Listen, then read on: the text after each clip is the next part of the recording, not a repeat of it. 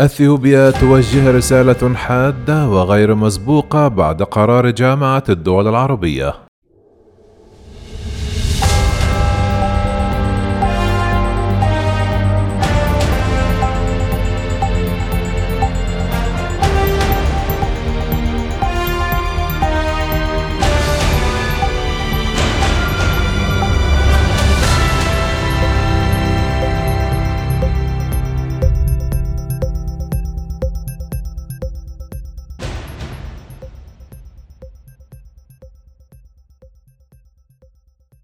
أصدرت وزارة الخارجية الإثيوبية بيانا يرفض قرار جامعة الدول العربية حول سد النهضة الإثيوبي معتبرة أن قضية السد شأن أفريقي.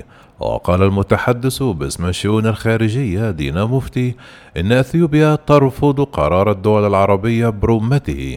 حيث لن تؤدي المحاولات غير المجدية لتدويل وتسييس سد النهضة إلى تعاون إقليمي مستدام في استخدام وإدارة نهر النيل، وأوضح أنه يجب أن تعلم جامعة الدول العربية أن استخدام مياه النيل هو أيضا مسألة وجودية بالنسبة لإثيوبيا، حيث تعتقد إثيوبيا اعتقادا راسخا أنه فقط من خلال التعاون والحوار يمكن تحقيق الأمن المائي لأي من دول حوض النيل.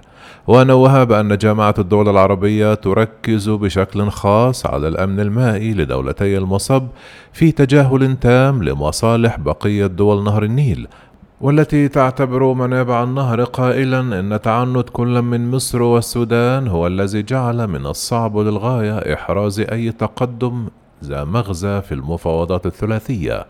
وتابع دينا مفتي أثناء المفاوضات التي قادتها جنوب إفريقيا. كانت مصر والسودان هي التي عطلت المفاوضات سبع مرات ووافقت إثيوبيا على سبعة من الاقتراحات التسعة الواردة في مسودة البيان التي أعدتها جمهورية الكونغو الديمقراطية بينما رفضت مصر والسودان الأجزاء الموضوعية من البيان. كما صرح المتحدث الإثيوبي بأن مصر والسودان تعاونا لضمان فشل اجتماع كنشاسا من خلال إثارة قضايا إجرائية غير ذات صلة. لذلك من المؤسف أن جامعة الدول العربية قررت اتخاذ موقف بشأن المفاوضات التي يقودها الاتحاد الأفريقي دون التحقق من الحقائق.